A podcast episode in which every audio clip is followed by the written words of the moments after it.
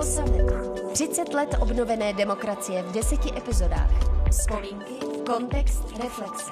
10 příběhů z historie Československa a Česka po roce 1989.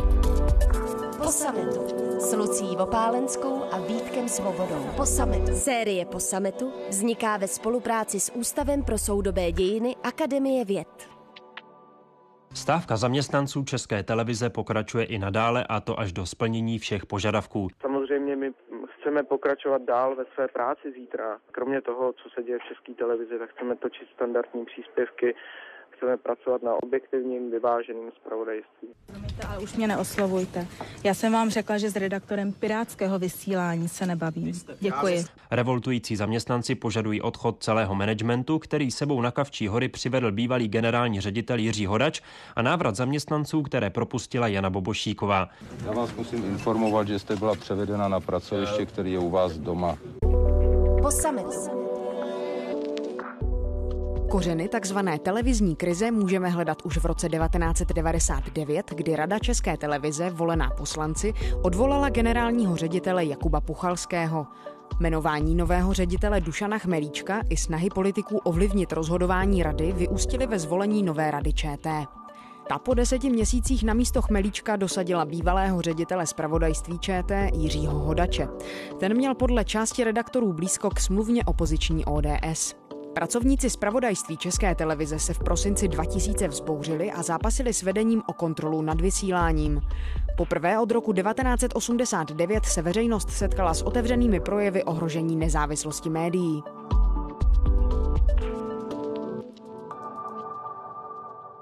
Vítejte u šestého dílu po sametu, desetidílné série Radia Wave o naší novodobé historii po listopadu 1989. Já jsem Lucie Vopálenská. A já Vítek Svoboda. Dnešním tématem je televizní krize, která vyvrcholila o Vánocích roku 2000.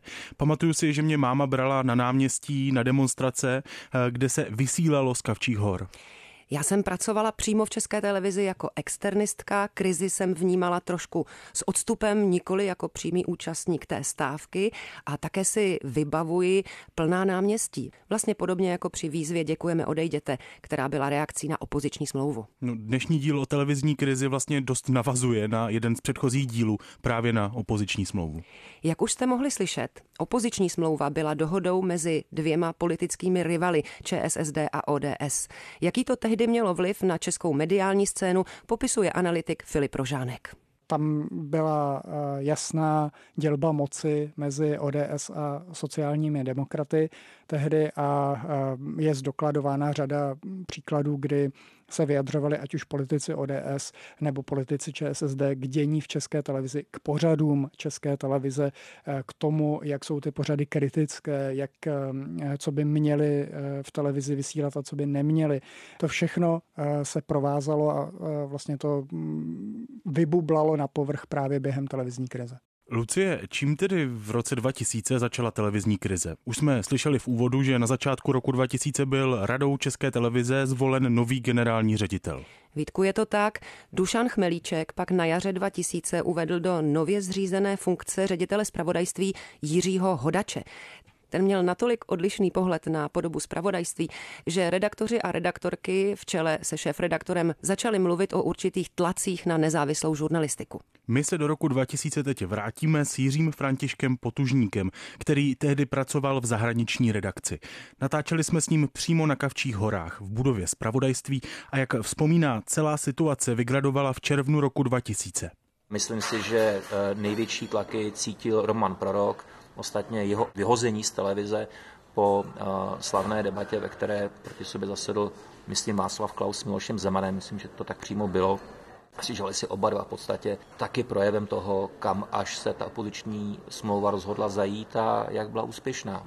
Dokázali během jednoho dne odvolat moderátora v té době politicky nejprestižnějšího pořadu v zemi, ve veřejnoprávním médiu. No a jak to to médium vnímalo? Pamatujete si nějaký pocity, obavy nebo... Uh, tam to skončilo tím, že se Rada České televize ještě přikláněla na stranu vedení televize, to znamená na stranu pan ředitele Dušana Chmelíčka, eh, který hájil to odvolání Romana Proroka. Tomu se tehdy vymezil Zdeněk Šámal, který v zápětí odchází z pozice šéf-redaktora a následně odchází i Jiří Hodač.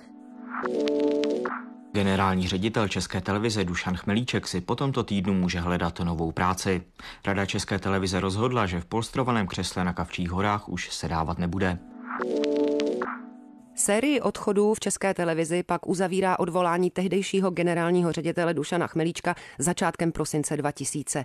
Rada České televize po tomto kroku okamžitě vyhlásila výběrové řízení na nového ředitele a to pouze s týdenní lhůtou pro přihlášení uchazečů. Jak vypráví Jiří František Potužník, tohle byla asi ta pomyslná poslední kapka, která rozbouřila zaměstnance České televize. Tam šlo o to, jakým způsobem se to stalo. Už to, že napíšete koncepci na vedení veřejnoprávního média s mnoha miliardovým obratem, s několika uh, programy, během několika dní, tak to už je teda hodně velký punk. A potom v jednom dni z těch 33, během několika málo hodin, byl vybrán Jiří Hodáč. To je výsměch. To jsem nemohli ani otevřít obálky. Čili Tady primárně vlastně vás naštvala rada, nebo ten No jednoznačně. A my jsme se s panem Hodačem potom setkali. Říkali jsme, není to nic osobního. Tato rada, tím, jak se chová, tím, co udělala, skutečně potvrdila, že pracuje ve prospěch politických stran, což zakazuje zákon. A vy jste předmětem, vy jste obětí tohohle spiknutí, tak to odmítněte. My budeme dál tlačit na Radu České televize, respektive na parlament, ať ji odvolá pro porušení zákona nechme vypsat normální férový výběrový řízení, tam se přihlašte a s pánem Bohem vyhrajte. A opravdu to bylo porušení zákona? Ta no, rada no, jednala nezákonně? Jednozna, jednoznačně. To si myslím, že bylo i prokázáno potom tím, že vlastně i mobily rady, protože platila česká televize, tak získali kolegové eh, výpisy eh, telefonátů a bylo patrné, v jakých inkriminovaných okamžicích, s kterými politiky se ti členové rady někteří baví. To jsou prostě přímo konzultace, co mám dělat. Velký bratře. No a velký bratr vždycky poradil. Klid, mír a vánoční pohodu, tedy to, co od největších svátků v roce asi nejvíce očekáváme, rozhodně nezažili pracovníci České televize. Poté, co Rada ČT jmenovala novým generálním ředitelem televize Jiřího Hodače, se zaměstnanci České televize vzbouřili.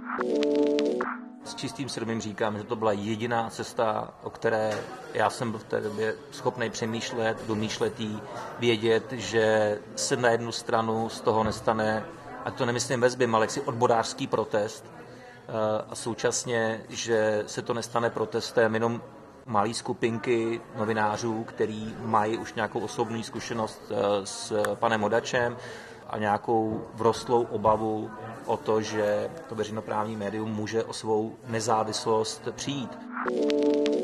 Odpůrci vůči novému vedení televize začali ve spravodajském velínu a přilehlém newsroomu přespávat.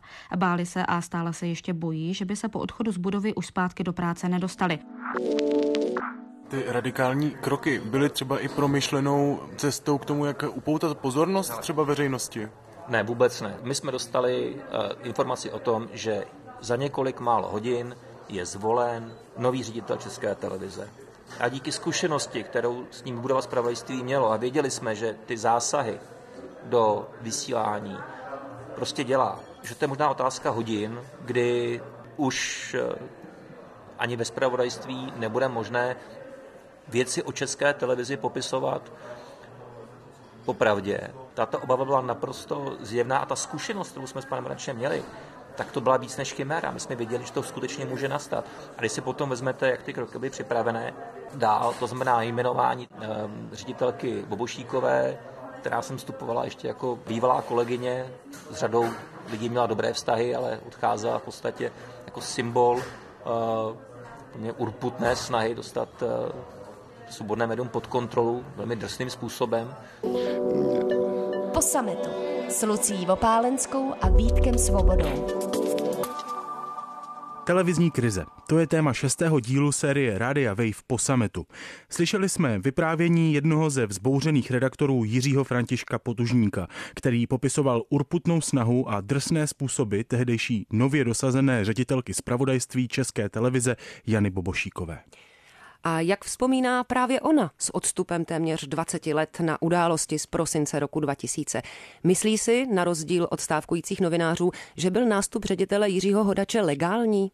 Ředitel Hodač byl zvolen v souladu se zákonem o české televizi, na tom trvám. Ta situace byla mezní celá, protože tehdy došlo k tomu, co se dá v podstatě přirovnat k dnešní klinice, kdy skupina lidí, která si myslela, že jim česká televize patří, tak v ní začala bydlet, začala v ní vysílat to, co si myslela, že je správné a přestala jakým, jakýmkoliv způsobem respektovat zavedené manažerské i novinářské postupy, i samotný fakt, že jim ta budova nepatří. Takže v tomto si myslím, že byla ta situace mezní a pro mě byla nesmírně poučná a nesmírně zajímavá a byl to také hluboký zážitek.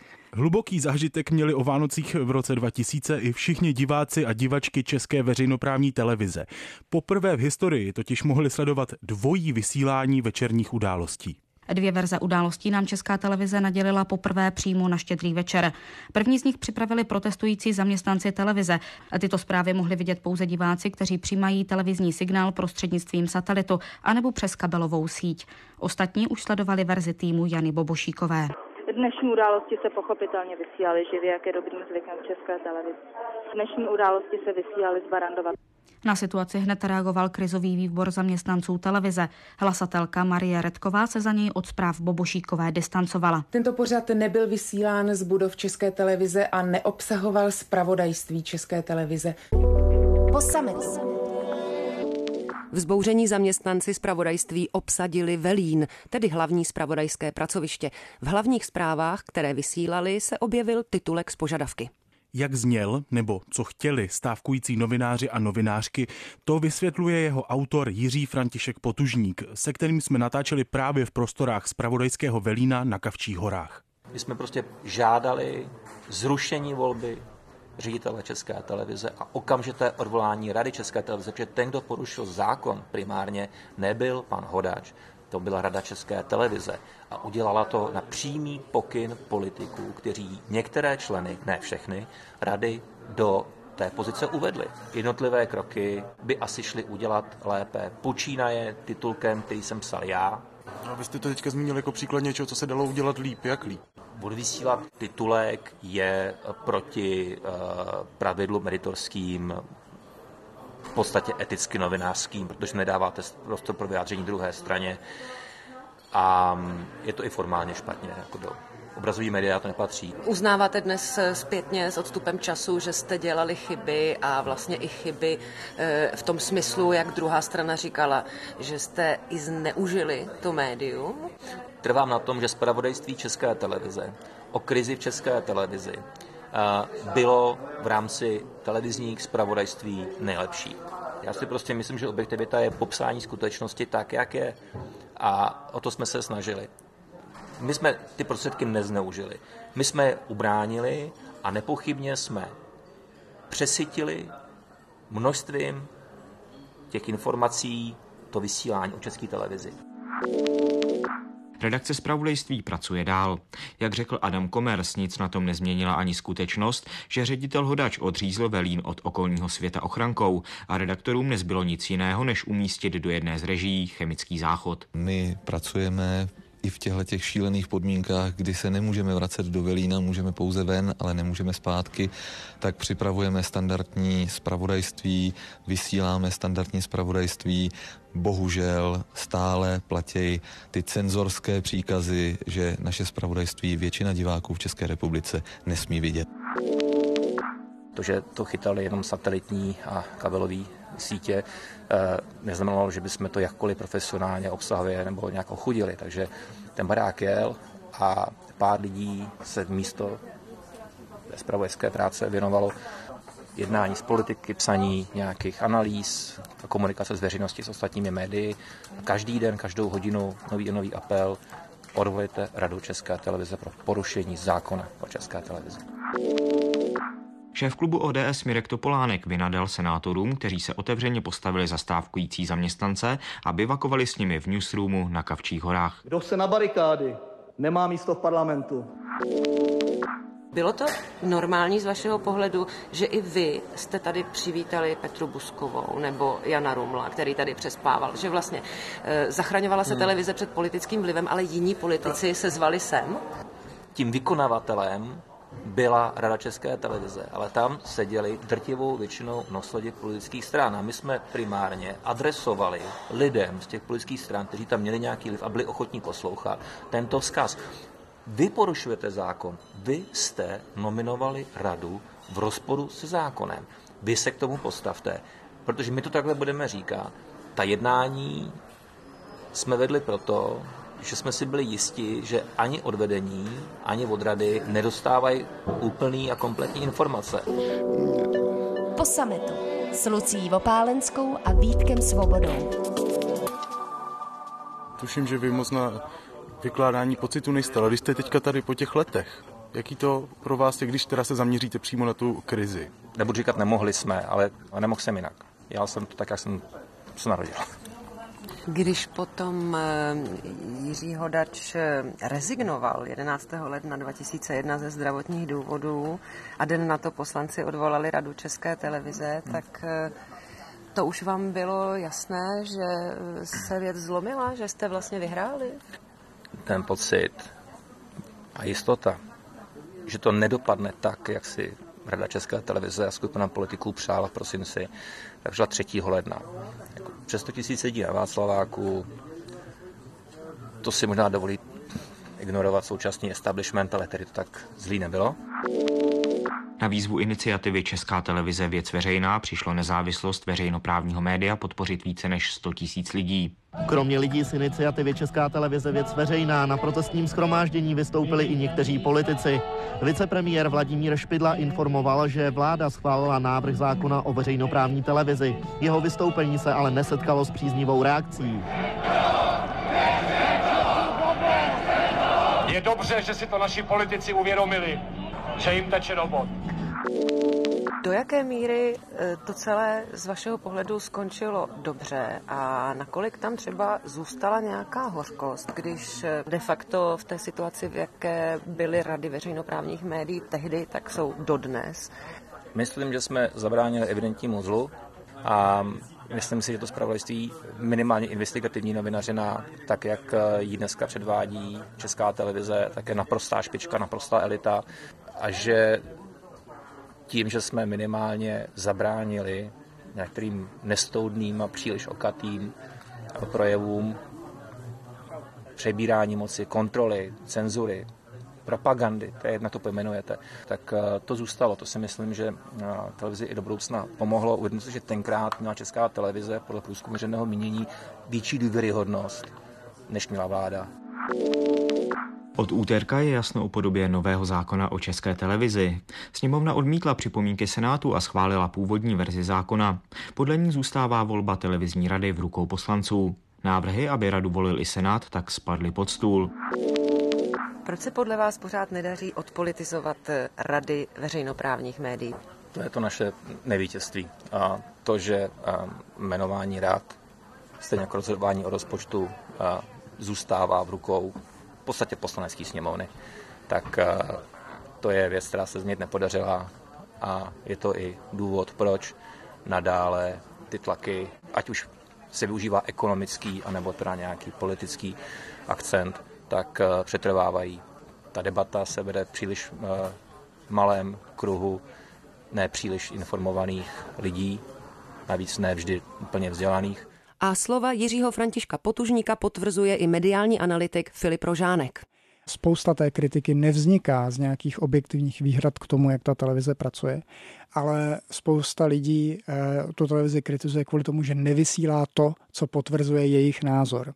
Zejména třeba zastánci některých politiků pak mají pocit, že ta televize jde proti ním, že nerespektuje jejich zájmy nebo že není dost úctivá a tak podobně. A myslím si, že to celé taky souvisí s tím, že se za těch 30 let česká společnost nenaučila rozlišovat hodnoty mediální, pozici médií ve společnosti a nenaučila se mediální kritiku ani mediální gramotnost. Takže lidi to skutečně vnímají primárně přes své emoce. Po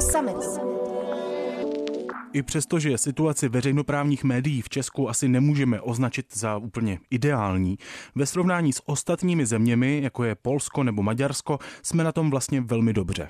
Česká veřejnost vnímá svobodu projevu hodně citlivě. Můžeme s odstupem času říci, že k tomu přispěla i televizní krize v roce 2000? Jiří František Potužník, jeden ze stávkujících televizních novinářů, by za to byl rád. Kéž by to tak bylo. Měl bych pocit, že jsem těch pár dnů nestrávil úplně zbytečně tady, ale a spousta dalších kolegů a spousta lidí v ulicích samozřejmě. Co je strašně fajn, že ta veřejnost je na to pořád citlivá, že i když se někdo domluví v 10, 20, 50 lidech, třeba poslanecký sněmovně, že by to šlo tak či onak, tak když se eh, ta dohoda ukáže v důsledku likvidační pro svobodu projevu, že ta veřejnost se ozve. A s tím se musí od toho roku 2000 počítat. Myslím si, že i téma mediální etiky a svoboda veřejnoprávních médií je součástí těch eh, protestů aktuálních. Právě tím spíš, že třeba některé média z titulu eh, vlastníka nelze považovat za úplně nestraný. Po Podpora vzbouřených zaměstnanců ze strany veřejnosti byla tehdy zatím nejsilnějším polistopadovým projevem občanského odporu proti vměšování politiků do nezávislosti veřejnoprávních médií. I přesto, že útoky ze strany politiků na veřejnoprávní média nezmizely, situace je stabilnější než v jiných postsocialistických zemích. Díky zkušenosti s televizní krizí o Vánocích v roce 2000 si je česká společnost vědoma hodnoty nezávislosti veřejnoprávní televize. Spravodajský kanál ČT24 je v roce 2019 nejsledovanějším spravodajským veřejnoprávním programem v Evropské unii.